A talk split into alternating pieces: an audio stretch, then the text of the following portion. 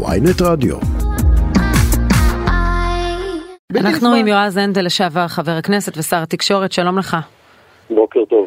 Uh, הנה אנחנו מזכירים כאן uh, אירוע טראומטי מאוד שקרה בנגב, uh, uh, ביצוע עבירה, עבירת מין בילדה בת עשר וה, וה, וה, ואחרי זה אי ההרשעה וגם העונש הקל שקיבל הקטין השני, וזה מתקשר בכלל לנושא האכיפה בנגב, אנחנו רואים שדווקא הצעדים הראשונים של הממשלה לא נעשים שם. איתמר בן גביר עולה להר הבית, מתעסקים ברשות השופטת, ההבטחה הגדולה למשילות בנגב היא לא על סדר היום כרגע. אני אגיד לך קודם כל בצורה הגונה, אני נוהג לתת 100 אה, ימי חסד, אבל מאוד מטריד אותי העובדה שאני רואה את כל התשומת לב מוסטת למקומות לא רלוונטיים. היום מעבירים בהחלטת ממשלה שלושה מיליון שקל לבן גביר כדי שישנה את הלוגו בנייר מכתבים שלו אה, והוא מסתובב בכל מיני מקומות, אבל דבר אחד הוא לא עושה, להגיד מה תוכנית העבודה שלו ומה הוא רוצה לעשות בנושא המשילות. אגב, בכלל, אדם שהסתובב בשנים האחרונות בכל פינה, בכל נקודה בארץ עם מגפון, קילל, החזיק שלטים, פיקד על שלטים, תקראי לזה איך שתרצי, לא מסוגל להגיד, להוציא אפילו ציוץ או מילה על מה שקורה. תקפו שתי תחנות משטרה השבוע. סמל ריבונות, לתקוף תחנות משטרה זה אפילו לא תקיפה של אזרח. בבקבוקי תבערה, הוא לא הגיע לשם, לא נתן גיבוי לשוטרים, לא אמר מילה לגבי זה. אה, את רואה את היריות שהיו השבוע באזור אה, רהט, רק אה, שלשום. ירי מטורף, בלתי פוסק, והבן אדם בדום שתיקה. שיגיד, ייקח לי זמן, אני אטפל בזה, זה התוכנית שלי, אבל לא, במקום זה אני רואה מינויים של אנשים שלא קשורים בכלל לתחום. אני רואה עיסוק ב... טפל, אני רואה אותו מספר שהוא הולך לשים אותו, אה, מיטות קומותיים שכבר יש שם שנים, או דגל ישראל בבתי הסוהר שכבר יש שם שנים, מבלבל את המוח, ממשיך להתייחס אל עצמו כמו אל איזה בדיחה. במקום להתייחס ברצינות לתפקידו כשר. אבל אתה יודע, הדברים בסוף נבחנים במבחן התוצאה וגם בן גביר ייבחן בו במבחן תוצאה חמור מאוד אני מניח, אבל uh, בסוף אתם דיברתם uh, הרבה מאוד זמן על המשילות בנגב ובגליל והנה הסיפור הזה של למשל האונס uh, בנגב הוא מראה לך איך uh, uh, דווקא הטיפול לאחר מעשה הוא מראה לך את החולאים של המערכת מול העיניים. טוב, אתה פשוט רואה מערכת שלא יודעת להתמודד ולהרתיע עבריינים בשטחים שלמים של מדינת ישראל. די, אתה צודק במאה אחוז, ואני אומר לך שאם תעבור על התוכן שאני אה, הוצאתי בשנה האחרונה, על אמירות שלי וגם על מעשים שלי, אתה תראה שאני מסכים איתך לחלוטין. אני חושב שאנחנו לא הצלחנו לפתור את הבעיה בשנה וחצי שהממשלה הזאת קיימת, אחרי 12 שנה שהבעיה הזאת קיימת, ולפני כן, הרי לפני ביבי אנחנו כבר לפחות שני עשורים. אני לפני כעשר שנים הצטרפתי לשומר החדש, אני עוסק במשילות הרבה מאוד שנים, זה מאוד הטריד אותי גם בשנה וחצי האחרונות, ואתה יודע מה? כשאני מסתכל על תחום משרדי, משרד התקשורת, אני אה, למעשה הראשון שטיפל בתחנות הפיראטיות, זאת אומרת, היה במגזר הערבי חיבורים פיראטיים, פשוט בא אדם, גונב איזה כבל מחברת תקשורת, מחבר דרך החלון, המקרר, איזה עץ בחוץ, ומייצר אה, חברה משלו. רצו לגעת בזה במשך הרבה מאוד שנים, ואני הפסקתי את זה. ועברנו אה, אה, לשיטה אחרת לגמרי, שבה מי שרוצה מקבל רישיון, ומי שלא, הרשויות מטפלות בו. אז אם הזכרת... כן, כן, תשלים. בבעיה, התשובה חד משמעית לא. לא הצלחנו לסיים את הבעיה הזאת, וזה אירוע אמיתי וכואב. אבל אי אפשר לטפל בו כאשר אתה מתעלם, כאשר כבר בשבוע הראשון שאתה שר, או כבר בשבוע הראשון שהממשלה הזאת קיימת, פתאום מתעלמים. אתה יודע למה אני אומר את זה? כי אני גיליתי שהליכוד ושאר החברים שם גילו שיש נגב וגליל רק באופוזיציה. עד אז הם לא ידעו שיש אזורים כאלה. היה דום שתיקה. אז אני שמח שהם גילו את זה בשנה וחצי האחרונות. עכשיו הזמן לטפל. לא להמציא המצאות ולספר סיפורים. חד משמעית. ג'ובים זה נורא כן. חשוב. לוגים, לוגוים זה נורא חשוב. בסוף צריך לטפל בעניין.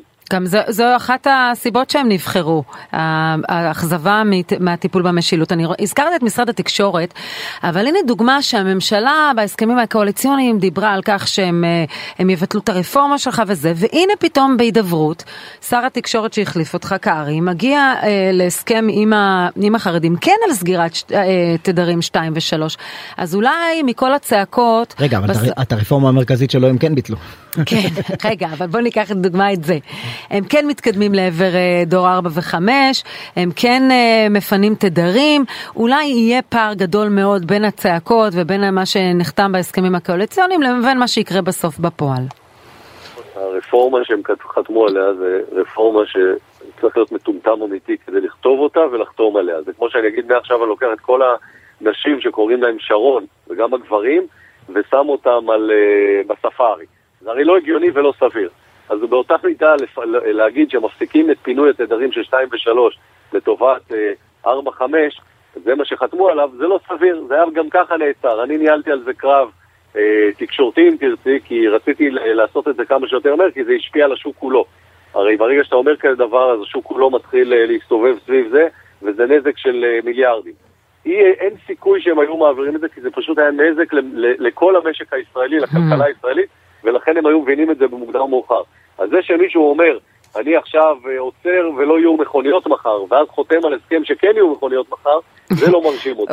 הכניסו את העז והוציאו אותה, אתה אומר. לא, היה שינוי אחד, שאם נכנסים כבר לפרטים ברמת הדקדוק הזאת, שקארי נתן לחרדים עוד חצי שנה של מכירת אה, אה, טלפונים אבל מה תעשה עם טלפון שבעוד חצי שנה הוא לא רלוונטי? זה מה שעוד שנייה יגיד לך יועז הנדל, הוא יגיד היה צריך לעצור את זה עכשיו כדי לא לפגוע בצרכנים. אני, אני אה, וישי, אני התייאשתי מלשכנע את החרדים שהתקנים שלהם עושים להם רק נזק. עכשיו מוכרים להם לעוד חצי שנה משהו שלא עובד. אז שימכרו להם גם אה, אה, פטפונים ויסבירו להם שאפשר לשמוע ספוטיפיי על זה. אני לא יודע, אין לי מושג מה, איך להסביר את התופעה הזאת שהוא נתן להם עוד חצי שנה, שישלמו עוד כסף על מכשיר שלא עובד, זה פשוט... לא, זה רק, זה רק מרמז שכל ההתעקשות הזאת מקורה בכסף ל, לב, ל, לעסקנים שמרוויחים מהדבר הזה. נכון, נכון, עכשיו גם, אני אומר לך שבאותה מידה, גם כשאתה מסתכל על רפורמת ה... אה, הטלפונים הכשרים, שזה לא הרפורמה המרכזית שלי, הרפורמה המרכזית שלי הרי זה רפורמת הסיבים, העובדה שמדינת ישראל פרוסה עם 72 אחוז מ-2 אחוז. כן, לא התכוונתי בהקשר הזה. גם נוגעת במגזר החרדי, כי תיקח את העיר אלעד נניח, היא עכשיו פרוסה כולה עם סיבים. אם הם היו רוצים, אתה יודע, אם הם היו גיבורים גדולים, היו אומרים מחר בוקר, בוא נעשה טקס, קארי ודרעי, ונוציא את הסיבים מאלעד, שלא יהיו מחוברים בכלל לאינטרנט. זה לא מה שהם עושים. הם הולכים על הנקודות שבהן יש הרבה מאוד כסף, אה, הון שלטון עיתון אם אתה רוצה, הון שלטון כאלוהים, כמו, ב, כמו בימי הביניים. ושם הם אה, מכים, והם לא באמת גם יודעים איך... כמו בימי הביניים בדתות אחרות אגב. כן. אבל, אבל היה, רגע... הייתה לי סיסמה, הון שלטון ואדון עולם. רציתי... לא, לא, אבל, אבל באמת זה לא חדש, הרי התערובת הזאת של להשתמש בשם אלוהים כדי לעשות כסף ולהגיע לשלטון או לשלוט באנשים, זה לא משהו חדש, זה מה שאת רואה בטלפונים הכשרים. ואגב, וגם שם הם מתווכחים בינם לבין עצמם, הם לא באמת רוצים לבטל את הרפורמה שלי. הם מתחילים, אה, תסתכל על אה, פיתולי והתפתלויות סביב המילים על הרפורמה, אתה תגלה שהם לא באמת הולכים לכיוון הזה, אלא מנסים למצוא איזה דרך ביניים. שלהערכתי בסוף תשאיר כן. את הרפורמה. אני רוצה אבל, ברשותכם, משפט אחד. כן. יש פה בעיה הרבה יותר מהותית, כי אנחנו כל הזמן מתעסקים עם מה שקורה עכשיו, וההסכם הקואליציוני של שלשום, שלא יזכרו אותו בעוד שבוע, ובסוף, בסוף, כשמסתכלים על מדינת ישראל, במהות, אנחנו חייבים להציל אותה מהתפרקות לאוטונומיות. זה נכון למגזר הערבי שנגענו בו, וזה נכון למגזר החרדי, שלא מצליחים לשלב אותם בקצב הנדרש. שרק 40% מהישראלים מסיימים שירות צבאי מלא ואין מספיק אה, משרתי שירות לאומי, אנחנו במשבר. כשרוב תלמידי כיתות א' לא לומדים כבר בחינוך ציוני זה משבר. זה משבר אמיתי. עכשיו, מתישהו הציבור הכללי ישאל את עצמו איך זה יכול להיות. אני לא יודע אם זה ב-38% של אה, מסיימים שירות צבאי מלא, 30% של אה, מתגייסים. מתישהו יישבר הדבר הזה. ולכן, אם אנחנו לא רוצים שמדינת ישראל תתפרק לאוטונומיות, עכשיו זה הזמן לעבוד על זה. כן. ואני אומר את זה לכלל הממשלות, כולל, אני לוקח גם אחריות. דווקא שילבו בממשלה הרבה חרדים, נניח טסלר הוא סגן השר לענייני תרבות וספורט, זה שילוב נורא מעניין. תיאטרון, קולנוע, במה הוא יטפל? קודם כל פחות מטריד אותי על פוליטיקאים. היו פוליטיקאים שהגיעו למשרדים, אמרת את זה בציניות, מן הסתם, כן. לא, פחות, פחות מטרידים, פחות uh, מתאימים להם. אני אגיד ככה, ראיתי במשרד תקשורת אנשים ש... עד רגע סיום תפקידם לא ידעו שמשרד התקשורת מתעסק בתשתיות ולא בכתבות מחמיאות בוואלה. אבל אה, מה שאותי מטריד זה שאתה בא להיות שר, בדרך כלל שר רוצה להצליח בתפקידו. הוא אמור לקבל החלטות, לא לדאוג לתעסוקה למקורבים. אה, קחי את משרד התחבורה לדוגמה, 40 מיליארד, זה השפעה לטווח רחוק, כל תוכנית היא לא תסתיים בקדנציה הזאת, לא יהיה גזירת סרט בקדנציה הזאת. אם אתה רוצה להצליח, אתה שם את האיש המתאים, את הבן אדם שיודע הכי טוב על המקצוע, על התחום. וכשאני רואה ששמים את מפיק הליכודיאדה, זה אומר שהשר לא, שהשרה לא רוצה להצליח. וכשאתה שם במשרד מנכ"ל שהוא לא מבין בתחום, והוא גם לא יבין בתחום, זה אומר שאתה לא רוצה להצליח, אתה רוצה להצליח בתחום שלך. בסוף מדינת ישראל צריכה לטפל גם בטווח הרחוק, אבל גם בטווח הקרוב, גם בטווח הבינוני. זאת אומרת שהאדם שאתה ממנה כן, ידע אם כי אתה יודע, גם אתה שמת מנכ"לית אה, שאפשר אה, להחמיא לה ולהגיד שהיא מצוינת, אבל לא היה לה רקע בתחום. בטלקום. קודם כל אני חושב שיש היום אה, הסכמה מוחלטת שהייתה המנכ"לית הכי טובה. כן, אבל לא ידעת את זה. יכול להיות שגם משה בן זקן בעוד ארבע שנים זה מה שיגיד. שלמרות הניסיון... ידעתי כי היא עבדה במשרד ראש הממשלה והיא משפטנית מבריקה והיא עשתה המון ממשלה והייתה מנכ"לית מסע. זאת אומרת, כדי להיות מנכ"ל משרד ממשלה מצליח... אבל לא הבינה בסיבים ובתשתיות וזה. ולמדה. זה רק צד אחד. משרד התקשורת בנוי על כלכלה, על הנדסה, על רגולציה, על משפטי, ובסוף כל, כל התערובת הזו, וממשלה, mm-hmm. היה לה את רוב, ה, רוב הנתוני פתיחה היו כבר עצה. טוב. והנדסה אתה יכול טוב. ללמוד. אה, אפשר לדבר קצת על אה, מערכת המשפט? אני לא רואה את זה. סליחה? אפשר לדבר קצת על מערכת המשפט? יועז הנדל? כן, לא, כי אני אגיד לך משהו ש, שככה מעורר בי שאלות שאני רואה בימים האחרונים.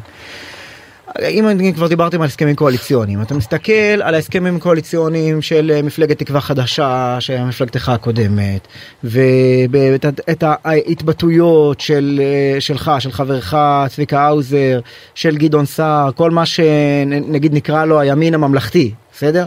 אה, כן. ואתה רואה דברים שהרבה מאוד פעמים הם דומים או זהים לדברים שמדבר עליהם יריב לוין.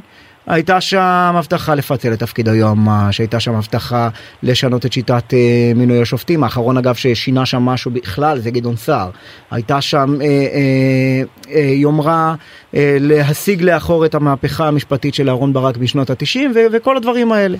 ו, ובכל זאת, ברגע שיריב לוין מגיע ומניח את סלסלת החוקים שלו על השולחן, אה, כל הצד הפוליטי, כל האגף הפוליטי הזה מתקומם יחד עם המרכז שמאל. למה? קודם כל אתה לא שמעת אותי. אה, נכון רגע, אני עשיתי פה איזה הנחה שפרסתי את כל הכלים סביבך ועכשיו מעניין אותי איפה אתה משתלב בתוך זה. אז קודם כל אני בעד רפורמות במערכת המשפט, אני לא בעד רפורמות בג'ובים. יועצים משפטיים שאתה ממנה נשמע לי הזוי. מה כן צריך לעשות? להגביל כהונה של יועץ משפטי במשרד. וזה דבר שאפשר לעשות. פסקת התגברות אני מאוד בעד, אבל לא ברוב של 61, במיוחד כשמדינת ישראל אין חוקה. באיזה רוב? עוד פעם, זה חוזר לאידיאולוגיה. רגע, באיזה רוב כן? מבחינתי אפשר לדון בזה, אני בעד 67. אבל, זה, אבל קודם כל אתה צריך לייצר דיון, דיון אה, מהותי בדבר. אבל, אבל אומר, אומר ש... יריב לוין, אני אעביר בקריאה ראשונה, ואז נדון. זאת אומרת, אה, כנראה, בוא נגיד ככה, אני מנחש שספציפית הרוב של 61 זה אה, תחילת משא ומתן. כמו להבדיל, שאומר איתמר בן גביר, אני אגיע למשרד שר ואז תהיה, תהיה משילות. ואז הוא מגיע למשרד שר, ובמשך שבוע הוא בנוהל חניבל, אף אחד לא יודע איפה. אני, בעיניי, מה שצריך לעשות זה להסתכל על איך אנחנו רוצים שמדינת ישראל תיראה. עזוב רגע את הממשלה הנוכחית. אם אנחנו מדברים על שינויים דמוגרפיים ועל התפרקות לאוטונומיה, תחשוב מה יקרה פה ב-2048, שתהיה לך קואליציה של חרדים וערבים. תרחיש אפשרי? אני אומר לך שכן. תחשוב על זה. ואם אתה רוצה לקבוע ברוב של 61 כל דבר, שכל בעל כוח של אצבע אחת בכנסת יחליט על הכל. אני לא. אני חושב שעדיין צריכים להיות פה איזונים ובלמים. ואני חושב שמערכת המשפט היא לא לוקה בחסר רק בגלל האקטיביזציה השיפוטית, אלא גם בגלל שחסרים מאות שופטים, או אולי אלפים, אני כבר לא זוכר את המספר. אתה מבין?